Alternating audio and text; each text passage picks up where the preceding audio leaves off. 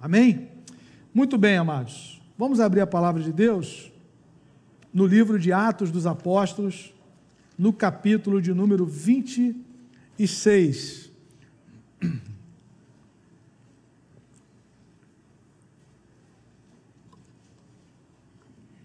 Atos capítulo 26.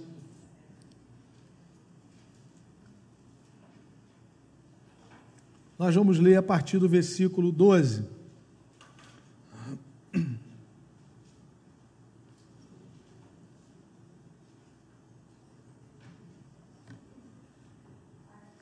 Atos 26,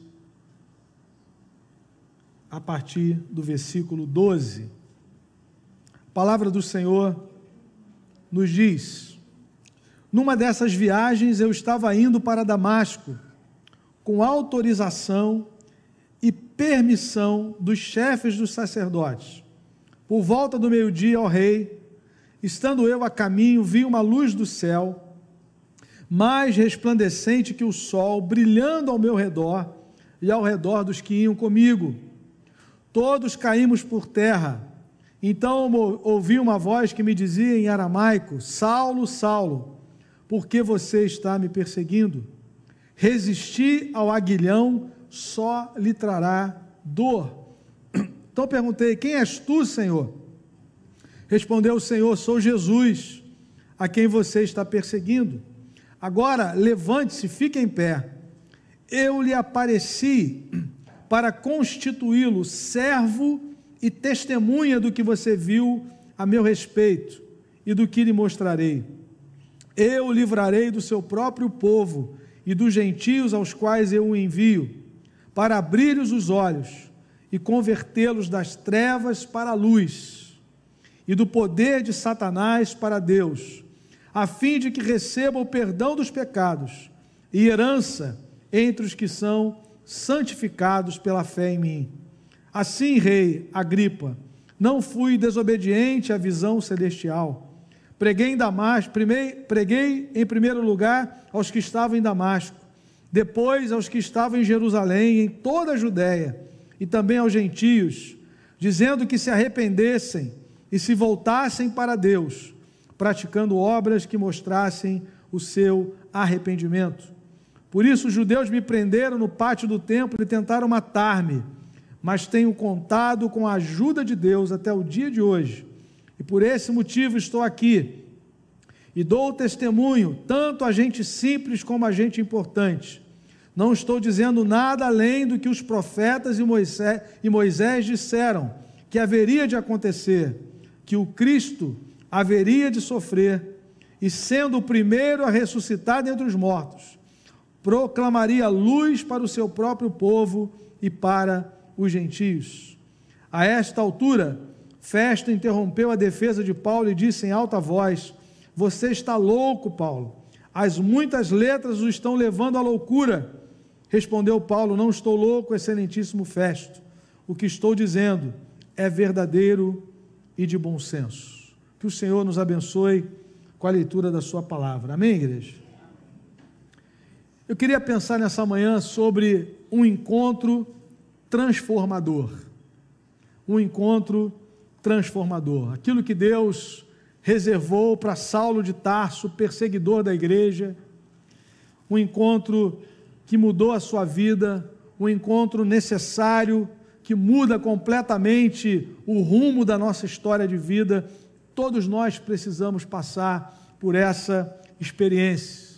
A Bíblia chama essa experiência de conversão, de novo nascimento e como isso é importante nas nossas vidas.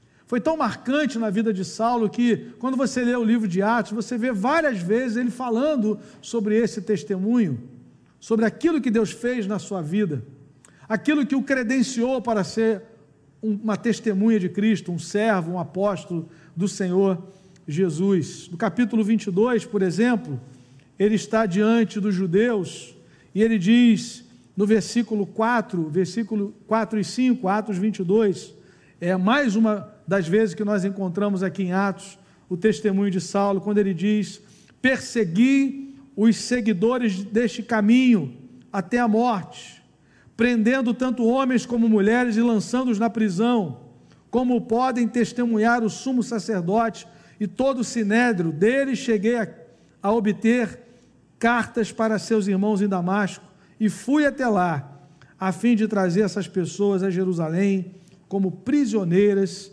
para serem punidas. Ele então está dizendo que havia no seu coração um desejo de perseguir a igreja, aqueles que eram do caminho, porque ele estava entendendo, por causa da sua formação religiosa, que ele estava agradando a Deus. Até que chegou esse momento que ele está fazendo missões transculturais, né? Ele está indo para Damasco, está indo para a Síria, para perseguir cristãos na Síria. E ele é parado por Jesus. Diz o versículo 7 aí do capítulo 22, que ele, no verso 6, que por volta do meio-dia eu me aproximava de Damasco, entrando já na Síria, né?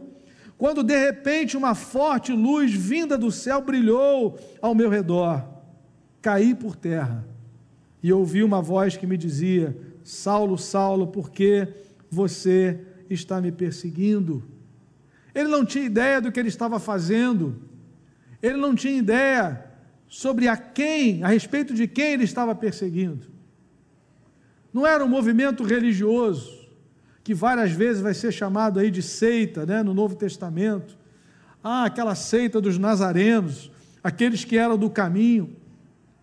Porque Saulo, sendo um judeu, ele conta, assim, conta aqui no capítulo 22 e no capítulo 26 a sua experiência religiosa, criado aos pés de Gamaliel, um fariseu, a seita mais extrema do judaísmo. Ele tinha todo aquele pedigree religioso, aquele, aquela base religiosa, então ele entendia que, que esse movimento era contrário à fé judaica. Mas é curioso que, à medida que ele vai crescendo na fé, que ele vai crescendo na palavra, e, e, a gente lê isso nas suas cartas, que ele faz uma conexão da base da fé cristã lá, linkando com Abraão, linkando com os profetas. A base da igreja, o fundamento da fé cristã está lá nas, profecias do Antigo Testamento, no chamado de Abraão. Né? A gente tem profecias messiânicas, Isaías, é, Miquéias. Então, a, a, a base da fé cristã está lá no Antigo Testamento. Ele vai crescer nisso, mas nesse momento da história ele é um religioso que tem um desejo no coração de impedir um movimento que ele está achando que é um movimento tão somente religioso. Mas agora ele está dizendo aqui que ele experimentou uma transformação. Uma luz brilhou diz o versículo de número 6, uma luz vinda do céu. E ele recebe o impacto dessa presença gloriosa de Jesus. E ele cai por terra. E aí uma nova vida se inicia. Eu queria pensar com os irmãos nessa manhã sobre o que mudou na vida de Saulo a partir daquele encontro, o que ele recebeu a partir daquele encontro, e na verdade nós também recebemos as mesmas realidades primeiro lugar, ele recebeu uma nova identidade. Eu achei interessante quando li o verso 16 do capítulo 26, quando ele está testemunhando na presença do rei Agripa, e ele diz aqui no texto, depois que ele caiu por terra, que ele perguntou: Quem és tu, Senhor? E Jesus responde: Eu sou Jesus a quem você está perseguindo, e aí vem uma palavra da parte do Senhor, no verso 16, Atos 26, 16. Agora, levante-se, fique em pé. E o Senhor continua: Eu lhe apareci para constituí-lo servo e testemunha do que você viu a meu respeito e do que lhe mostrarei. Vejam que essas palavras de Jesus são palavras que definem, que definiram a identidade de Saulo. Eu te apareci para quê? Para te constituir em servo e testemunha. O Senhor estava mudando completamente a identidade de Saulo. A mesma coisa acontece conosco, amados irmãos, quando nós viemos a Cristo, quando nós recebemos a Cristo pela fé, a nossa identidade é mudada. há uma redefinição da nossa identidade. Nos tornamos servos, testemunhas de Jesus. Nos tornamos filhos de Deus. Que é que define a nossa identidade? Acima de qualquer coisa, não é a nossa profissão, não é a família em que nascemos, é que nós somos filhos amados de Deus, em Cristo Jesus. Esse é o carro-chefe esse, essa é a marca essencial da nossa história agora em Jesus. Filhos amados, filhas amadas. Estamos em crescimento, estamos sendo transformados de glória em glória, mas isso já está definido. E é isso que Jesus está dizendo. Ele estava deixando claro para Saulo que a partir daquele momento ele recebeu uma nova identidade. E como é que essa nova identidade é estabelecida na, na minha e na sua vida? A partir da revelação de Deus. Veja o que Jesus deixa muito claro para ele no versículo 16: Eu lhe apareci. Eu lhe apareci. Não foi a peregrinação de Saulo, pelo contrário, a peregrinação dele é para matar gente. Não foi uma decisão dele, não foi um, insight, não foi um momento que ele chegou a essa conclusão, não. Jesus diz: Eu lhe apareci. Porque se Jesus não lhe aparecesse, ele ia morrer perdido, enganado, iludido, esperando o Messias que já tinha chegado, perseguindo gente que não devia perseguir. Eu lhe apareci. Louvado seja Deus, amados irmãos. Tudo na vida cristã começa com a revelação de Cristo a nós. Todos os servos de Deus na história se tornaram servos de Deus porque um dia o Senhor apareceu. Porque um dia o Senhor tirou o véu. Revelar é tirar o véu, tirar a cortina. Vejam aí Atos capítulo 7, no testemunho de Estevão, como é que começa a história do povo de Deus. Não, a história do povo de Deus começa com Abraão. Começa com Abraão dizendo assim: a partir de hoje eu vou ser crente. Com a vida estabelecida, 75 anos, é, com bens adquiridos, diz Gênesis capítulo 12, com a vida estabilizada. Aí Abraão falou assim: está ah, muito legal a minha vida, está muito calma, vou ser crente. Você é crente que muda tudo, não é, irmão? Não muda tudo? Se agora sua vida é para a glória de Deus, você acorda de madrugada para orar pelos outros. Seu dinheiro agora não é só seu, você divide, você investe no reino. É uma bagunça maravilhosa. O texto está dizendo isso, Estevão está dizendo, irmão, sabe como é que começou o nosso povo? Como é que começa a nossa história? Vejam aí, Atos capítulo 7. Então o sumo sacerdote perguntou a Estevão: são verdadeiras essas acusações? A isso ele respondeu: irmãos e pais, ouçam-me o Deus da glória apareceu a Abraão, o nosso pai. Resumiu tudo. O Deus da glória apareceu a Abraão.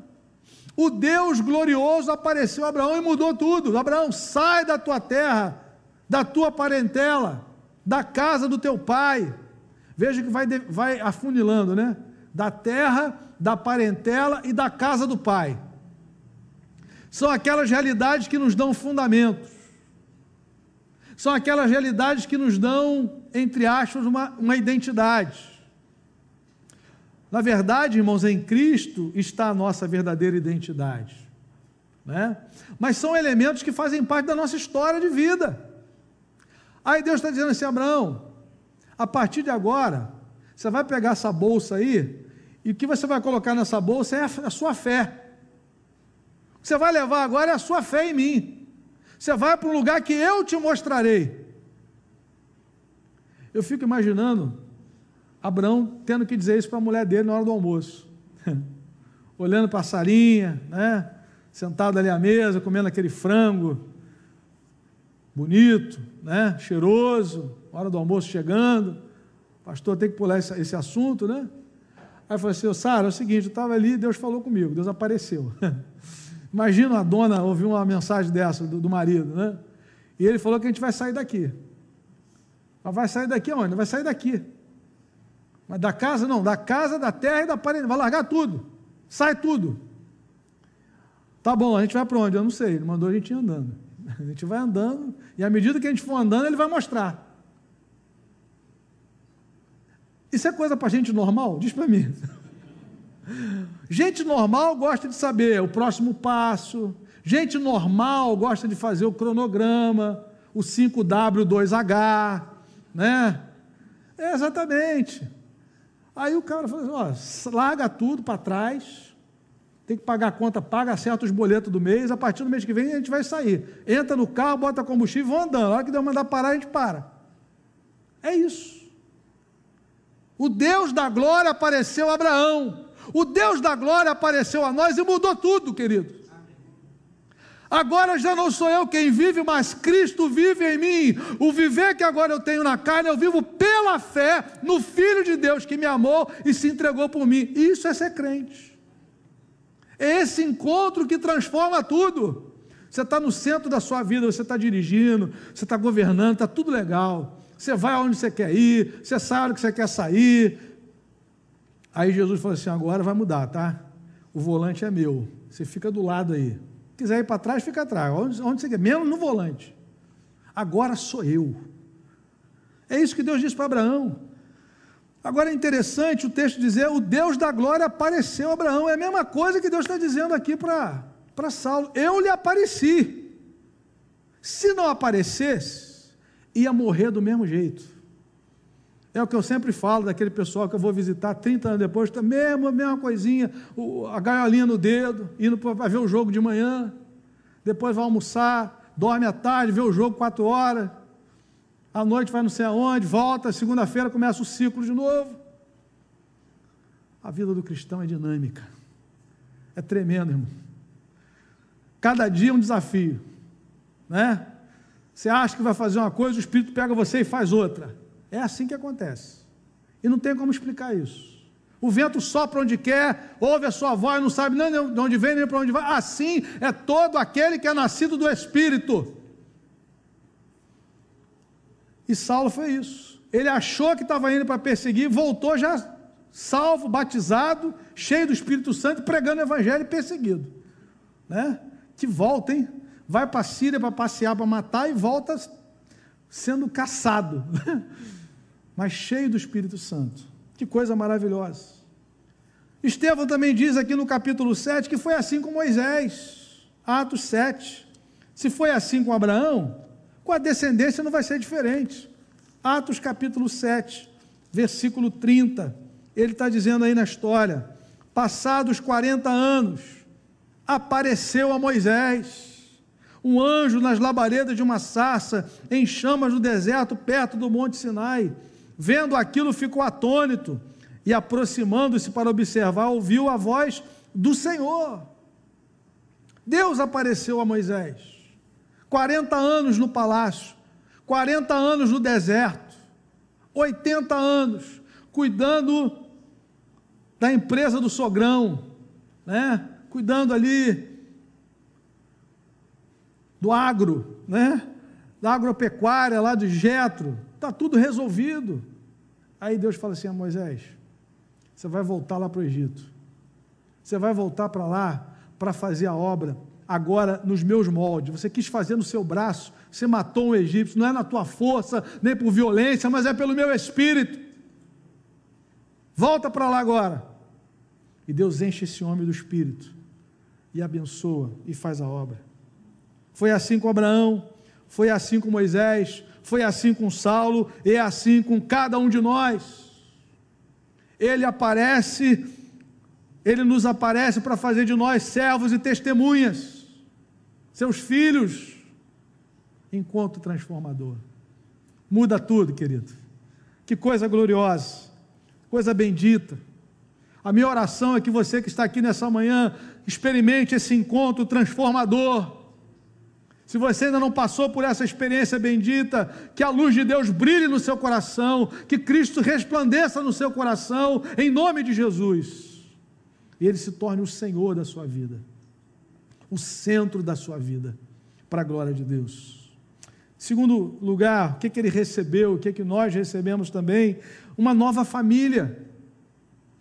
É interessante olharmos para o capítulo 22, estamos lendo aí capítulo 22 e 26. No capítulo 22, nós percebemos que a necessidade de uma vida de comunhão no corpo de Cristo logo se manifestou. Como é que ele conheceu a vontade de Deus? Se no texto de, de Atos 26, a palavra diz que Jesus apareceu e falou com ele, aqui nós vamos perceber que Jesus usou a vida de Ananias. Quando Ananias foi orar por Saulo, ele, ele transmitiu a palavra do Senhor. Os irmãos se lembram que Ananias ainda questionou se era aquele homem mesmo que ele deveria visitar, né? Atos 22, 12. O homem chamado Ananias, piedoso, segundo a lei, e muito respeitado por todos os judeus que ali viviam, veio ver-me e, pondo-se junto a mim, disse: Irmão, Saulo, recupere a visão. Naquele mesmo instante, pude vê-lo. Então ele disse: O Deus dos nossos antepassados o escolheu para conhecer a sua vontade, ver o justo, ouvir as palavras de sua boca. Você será testemunha dele a todos os homens daquilo que viu e ouviu. E agora, que está esperando? Levante-se, seja batizado, lave os seus pecados, invocando o nome dele. Aleluia. Quando você lê o texto de Atos 9, que é o texto original da conversão, Ananias fica naquela crise. Senhor, tenho ouvido, tenho ouvido de muitos quantos males ele tem feito aos teus servos em Jerusalém eu vou botar a mão na sacumbuca, não. Aí Jesus falou assim: Ananias, vai, porque este é para mim um instrumento escolhido para levar o meu nome. E aí é lindo, né? Que Ananias diz assim: Saulo, irmão. Ele chama Saulo de irmão, porque Jesus falou com ele primeiro, porque ele não ia, não ia chamar Saulo de irmão. Ele tinha medo de Saulo. Ele, ele, inclusive diz: ele tem feito muitos males aos teus santos em Jerusalém. Teus santos por que, que são teus? Porque Jesus comprou. Teus santos em Jerusalém, porque ele espalha a igreja estrategicamente. Os santos de Deus em São Gonçalo, em Niterói, no Rio, no Brasil afora, no mundo. E ele então percebe a necessidade de viver em comunidade, de família. A revelação da vontade de Deus se deu através dessa comunhão. Deus usando Ananias e você olha para a vida de Saulo desde esse início, que Deus usou Ananias, depois Deus usou Barnabé para discipulá-lo. Ele chegava na igreja, imagina, entrando por aquela porta ali, Saulo de Tarso, o pessoal já meio de lado, né? Aqui no banco não vai dar para ficar, não. O pessoal com medo, ele está armado, né? Mas a Bíblia diz que Barnabé acreditou na decisão dele, trouxe para si, investiu nele, o encorajou. Foi Barnabé que levou Saulo para Antioquia foi buscá-lo lá na cidade dele, depois de alguns anos, e investe nele. E, e aí você vai ver, à medida que ele vai amadurecendo e vai crescendo, ele está sempre cercado de pessoas. Ele tem uma equipe de ministério. E quando você lê as cartas de Paulo, ele está sempre recomendando saúde fulano, beltrano, meus colaboradores, meus cooperadores. Poderia citar aqui inúmeros exemplos, mas eu quero ler somente Romanos 16, versículos de 3 a 5, quando ele fala de Priscila e Áquila. Romanos 16, de 3 a 5. Saúdem Priscila e Áquila, meus colaboradores em Cristo Jesus. Colaborar é elaborar junto, é trabalhar junto. É a mesma ideia de cooperar, né? operar juntamente. Ele está dizendo: eles são meus colaboradores em Cristo, arriscaram a vida por mim, sou grato a eles. Não apenas eu, mas todas as igrejas dos gentios. Saúdem também a igreja que se reúne na casa deles. Tinha uma célula na casa deles, tinha uma igreja na casa deles. Então vejam, irmãos, a dimensão da comunidade. Esse homem tem uma experiência tão poderosa, transformadora, uma conversão assim, que não dá para a gente explicar, mas é alguém que entende a importância da comunhão, alguém que entende a importância de pertencer ao corpo. Como isso fala ao nosso coração, irmãos. Não existe cristão isolado, é um perigo, o isolamento é um perigo muito grande.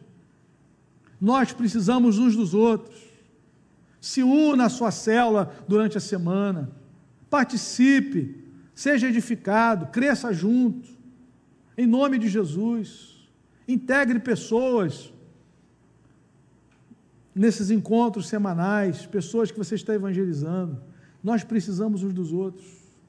Quando nós lemos aí, ainda no capítulo 16, do versículo 13, saúdem Rufo, eleito no Senhor, e sua mãe, que tem sido mãe também para mim.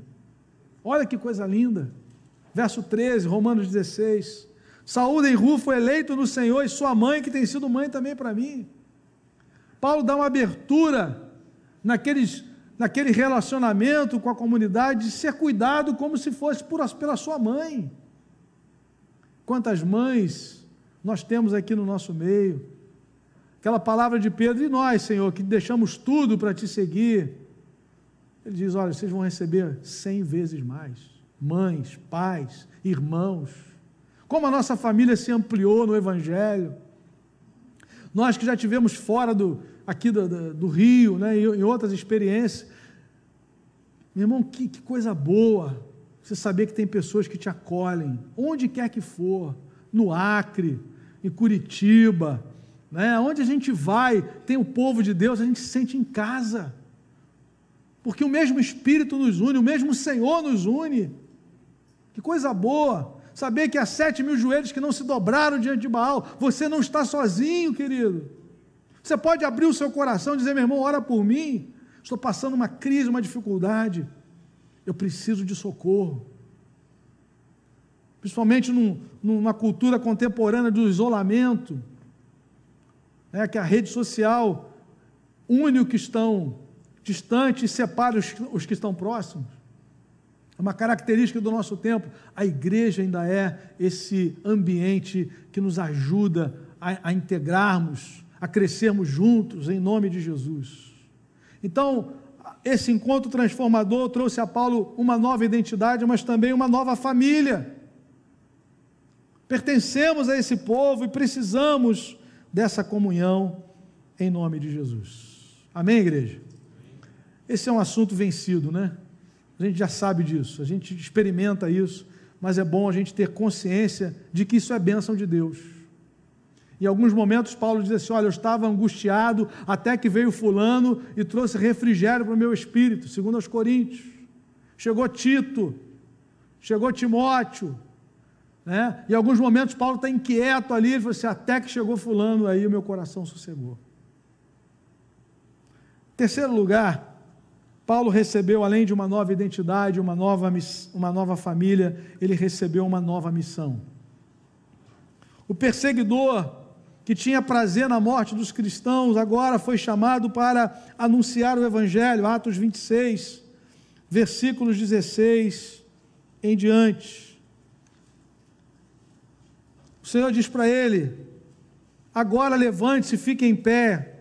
Eu lhe apareci para constituí-lo servo e testemunha do que você viu a meu respeito e do que lhe mostrarei. Eu o livrarei do seu próprio povo e dos gentios aos quais eu o envio. O envio para quê? Para abrir-lhes os olhos e convertê-los das trevas para a luz e do poder de Satanás para Deus, a fim de que recebam o perdão dos pecados e herança entre os que são santificados pela fé em mim.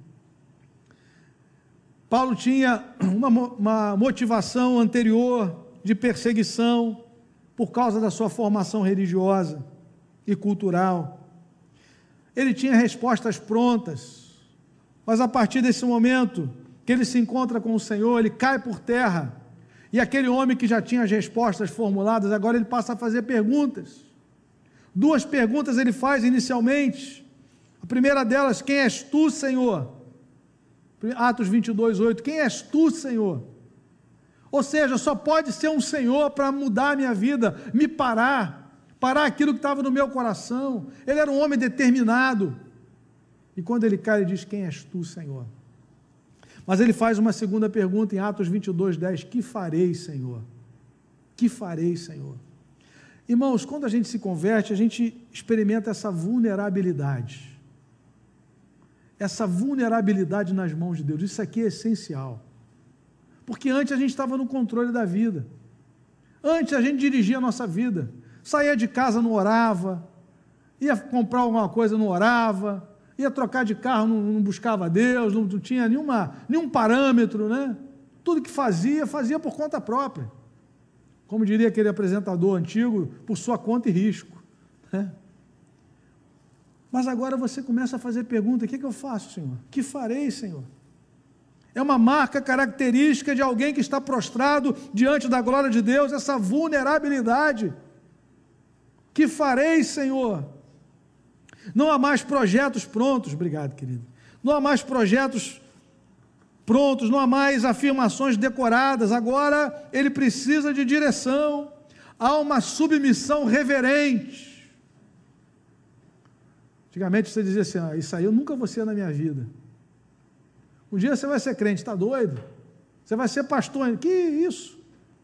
Aí o Espírito vem e começa a colocar as coisas no lugar, começa a direcionar a sua vida, começa a promover encontros, começa a abrir portas, circunstâncias, para que o nome dele seja glorificado na sua vida, naquilo que ele tem preparado para você. E ele então pergunta: Que farei? E aí vem a resposta no versículo 17. Jesus está dizendo: Eu vou te enviar, eu o livrarei do seu povo e aos gentios, a quem, aos quais eu o envio. Paulo está dizendo, Paulo está recebendo uma, uma, uma vocação missionária, como eu e você. A resposta de Jesus é: todo salvo é um enviado. Toda pessoa que foi salva por Jesus é um enviado. Assim como o Pai me enviou, eu também vos envio. Nós estamos em missão, irmãos, porque o nosso Deus está em missão. E ele nos ensina nessa passagem que todo aquele a quem ele envia tem uma missão muito específica. Ele diz aí para lhes abrir os olhos e convertê-los das trevas para a luz e do poder de Satanás para Deus. Que obra poderosa, irmãos. Você já parou para pensar naquilo que Deus chamou a mim e a você para realizarmos? Você prega o Evangelho, você dá testemunho de Cristo, e através da sua vida o Senhor liberta pessoas das trevas para a luz da potestade de Satanás para Deus. Como é que isso acontece? Veja como é que o texto termina, a fim de que o propósito final é que recebam perdão de pecados e herança entre os que são santificados pela fé em mim. Uma pessoa só sai das trevas para a luz, do poder de Satanás para Deus, quando ela crê em Jesus, é pela fé ela recebe perdão e recebe herança entre os que são santificados em Cristo. Mas a Bíblia diz que a fé vem pelo ouvir e ouvir a palavra. É isso que Jesus está dizendo, Saulo, você vai pregar o Evangelho. O resto quem faz sou eu. Essas pessoas vão crer, e quando crerem em mim, elas vão ser arrancadas das trevas, elas vão se tornar agora é, é, minhas servas vão receber herança entre os que são santificados em mim, no meu nome. Esse é o tamanho da missão que nós recebemos. Por isso, querido, que há tanta luta né, para nós desempenharmos a obra do Senhor, tanta adversidade, porque essa obra aqui é uma obra libertadora. Você que está aqui hoje foi liberto pelo poder do sangue de Jesus. Alguém um dia orou por você. Alguém um dia pregou para você, usado por Deus. Alguém se, se consagrou ao Senhor. E nós precisamos reproduzir isso, replicar isso.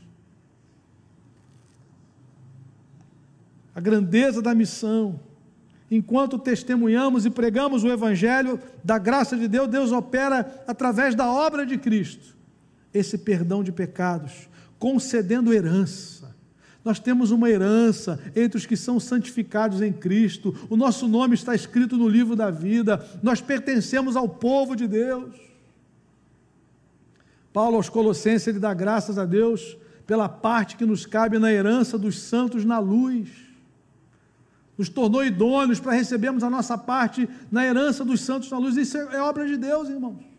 Isso não é coisa natural. O que é nascido da carne é carne, o que é nascido do espírito é espírito. Tira o evangelho da sua vida. Tira a obra de Cristo. O que é que resta? Palha. Aquilo que vai acabar. Aquilo que vai se deteriorar. Mas graças a Deus que nós recebemos herança entre os que são santificados em nome de Jesus pela fé. Paulo tá, Jesus está dizendo, Paulo, é, é isso que eu quero de você. Você vai pregar o Evangelho, a fé vem pelo ouvir. Você vai dar testemunho do meu poder na sua vida. E enquanto você fala, eu estendo a minha mão com graça e poder e liberto vidas. Foi isso que ele experimentou a partir lá do ministério em Antioquia, plantando aquelas igrejas, levando o evangelho. Gente se convertendo. Aí, Atos 16, o Senhor abriu o coração de Lídia para atender as coisas que Paulo dizia. Paulo dizia, mas quem abriu o coração foi o Senhor. Ele recebeu uma nova identidade, uma nova família e uma nova missão. Louvado seja Deus. Como é que Paulo respondeu esse chamado, chegando na conclusão? Como é que Paulo respondeu a esse chamado, a essa vocação? Veja o que ele diz aí em Atos 26, no versículo de número 19. Assim, rei Agripa, não fui desobediente à visão celestial. Não fui desobediente. Temos sido obedientes à visão celestial, ao chamado de Jesus. Primeiro, ele apareceu a nós. Depois, no mesmo tempo, ele nos constituiu servos e testemunhas, nos colocou na família e nos deu uma palavra, nos deu uma missão de anunciar a palavra, para que enquanto a gente prega, dá testemunho, o Espírito Santo opera e liberta a gente das trevas e traz para a luz. Temos sido obedientes ou temos sido desobedientes? Paulo diz aqui para o rei Agripa: Eu fiz uma opção. Porque a, decisão é a partir daquilo que Jesus faz. Né? Ele nos liberta, agora você tem como responder ao chamado. E aí ele diz assim: Eu não fui desobediente à visão celestial. E a prova disso, ele diz no verso 20: Preguei. Pregou em Damasco, pregou em Jerusalém, toda a Judéia, cumpriu a grande comissão. Aqui é Atos 1,8. Ele não estava no grupo dos doze, mas ele, tá na, ele faz parte da mesma igreja daqueles doze, que nós. E ele então glorifica o nome do Senhor.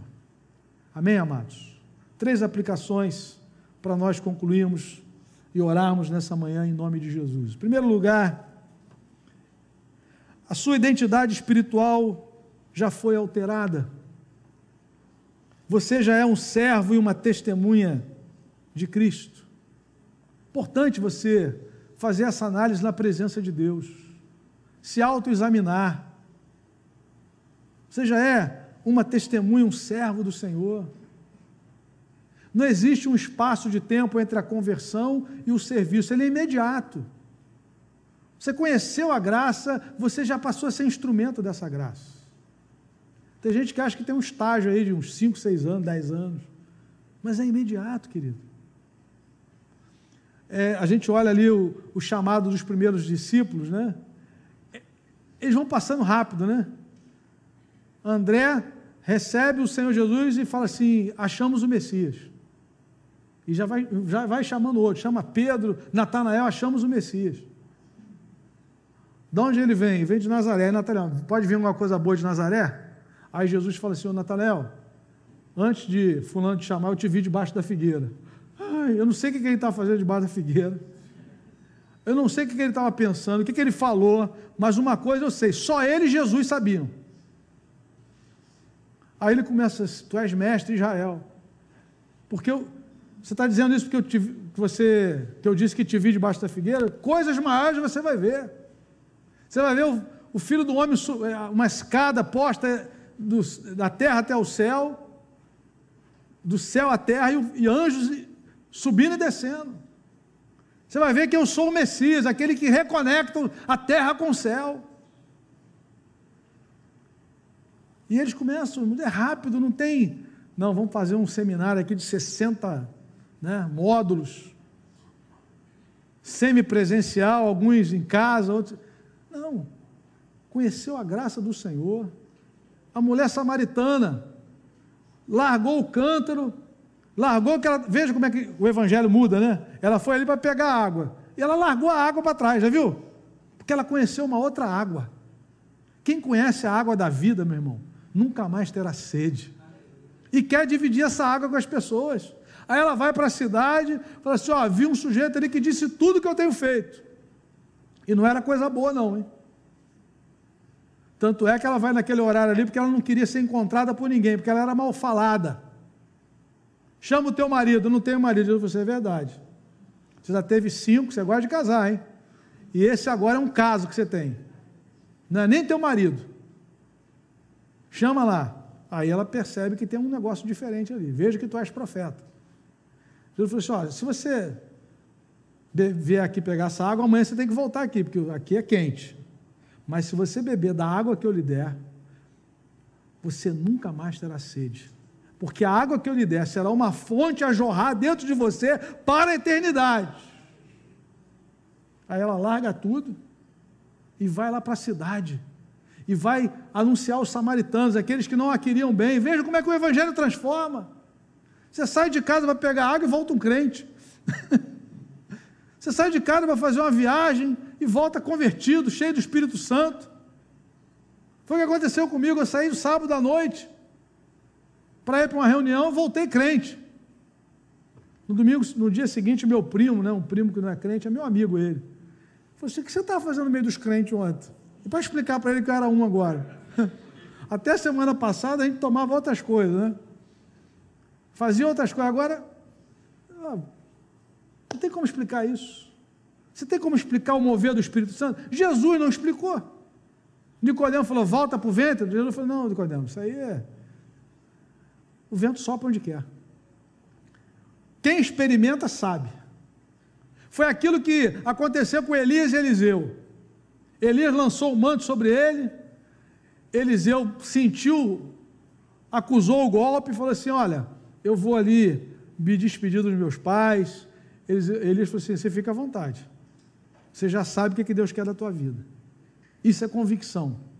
Não precisa forçar, não precisa. Meu irmão, você já sabe o que Deus quer da sua vida, é muito real. A obra do Espírito na minha e na sua vida é muito real. Você já sabe o que agrada e o que não agrada a Deus. Porque o Espírito testifica com o nosso Espírito que agora nós temos uma identidade alterada. Nós somos filhos de Deus, servos e testemunhas. Tem como voltar para Damasco para matar crente agora? Com esse fogo dentro de você?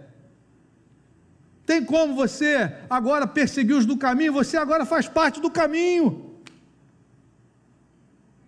Se a sua identidade espiritual já foi alterada, você é uma testemunha de Cristo. Segundo lugar, você tem sido obediente à visão de Deus, engajando-se na missão de Cristo no mundo. Veja que ele diz: eu não, eu não fui desobediente, eu passei logo a pregar, não tem como me desconectar disso. Se o Deus a quem eu sirvo está em missão e ele me chamou, eu também estou em missão. Isso também diz respeito à minha vida. Pessoas perdidas dizem respeito à minha vida, como igreja, como membro do corpo de Cristo. E aí eu queria terminar com a última pergunta: você tem crescido em sua vida cristã? Isso aqui é importante, irmãos, porque um perigo que ronda a nossa vida cristã é a estagnação. É nós nos acomodarmos, a, nossa, a minha identidade já foi alterada, eu já pertenço à família, eu, eu já sei qual é a minha missão, de vez em quando, quando eu me dá vontade, eu, eu participo de uma coisinha ou outra. Não é participar uma coisinha ou outra, você já é testemunha de Cristo, o tempo todo. Mas vejam que o Senhor Jesus falou para ele algo muito interessante, que, que trata de, de crescimento, de algo dinâmico. Ele diz: Eu lhe apareci, verso 16, para constituí-lo servo e testemunha do que você viu a meu respeito e do que lhe mostrarei. Do que você viu e do que eu vou te mostrar. É algo crescente, progressivo. Eu já estou satisfeito. Eu não estou satisfeito porque eu quero mais. Né? Estou satisfeito com aquilo que já recebi? Sim, mas eu quero mais. Deus tem mais para a minha vida. Deus tem mais para a sua vida do que você viu e daquilo que eu lhe mostrarei. Jesus estabeleceu um processo de crescimento na vida dos seus discípulos, porque senão nós nos acomodamos. E aqui eu queria desafiar você a se colocar diante do Senhor nesse dia, nessa manhã. Como é que eu posso crescer? Crescer em Cristo, crescer na minha vida espiritual, lendo a palavra, orando, congregando, servindo, me integrando na, na, na missão o Senhor já me apareceu, mas Ele quer me mostrar mais coisas ainda. Daquilo que eu te mostrei, daquilo que eu ainda vou lhe mostrar. Conheçam, conheçamos e prossigamos em conhecer ao Senhor. Amém, queridos? Vamos orar nesse momento? Que essa transformação seja uma realidade na tua vida, nas nossas vidas, em nome de Jesus. Se você precisa desse encontro transformador, abra o seu coração nessa hora. Diga, Senhor, eu preciso ser transformado para a glória do teu nome. Eu preciso ser mudado e eu preciso crescer em Cristo Jesus. Se você tem vivido tempos de estagnação, de acomodação, ore ao Senhor. Diga, Senhor, eu quero crescer, eu quero ir mais longe para a glória do Senhor em nome de Jesus. Deus amado, muito obrigado, Pai, porque essa mesma graça que alcançou a vida de Saulo de Tarso também nos alcançou. Obrigado, Pai, porque um dia o Senhor apareceu a nós de uma maneira ímpar, singular, individual, diferente, porque Tu és maravilhoso, Senhor. Obrigado porque esse dia é inconfundível na nossa vida, é inesquecível Ali se estabeleceu um novo tempo, uma nova identidade. Ali o Senhor estabeleceu para nós uma nova família. O Senhor nos trouxe para o corpo de Cristo, para o reino de Deus. A partir dali, o Senhor estabeleceu uma nova missão: proclamarmos o Evangelho que liberta, que transforma, que é o poder de Deus para a salvação de todo aquele que crê. Senhor usa-nos como igreja, Senhor. Que nós estejamos engajados na missão servindo ao Senhor com alegria, com liberdade, com gratidão no coração, constrangidos por esse amor, te servindo com alegria, em nome de Jesus. Amém.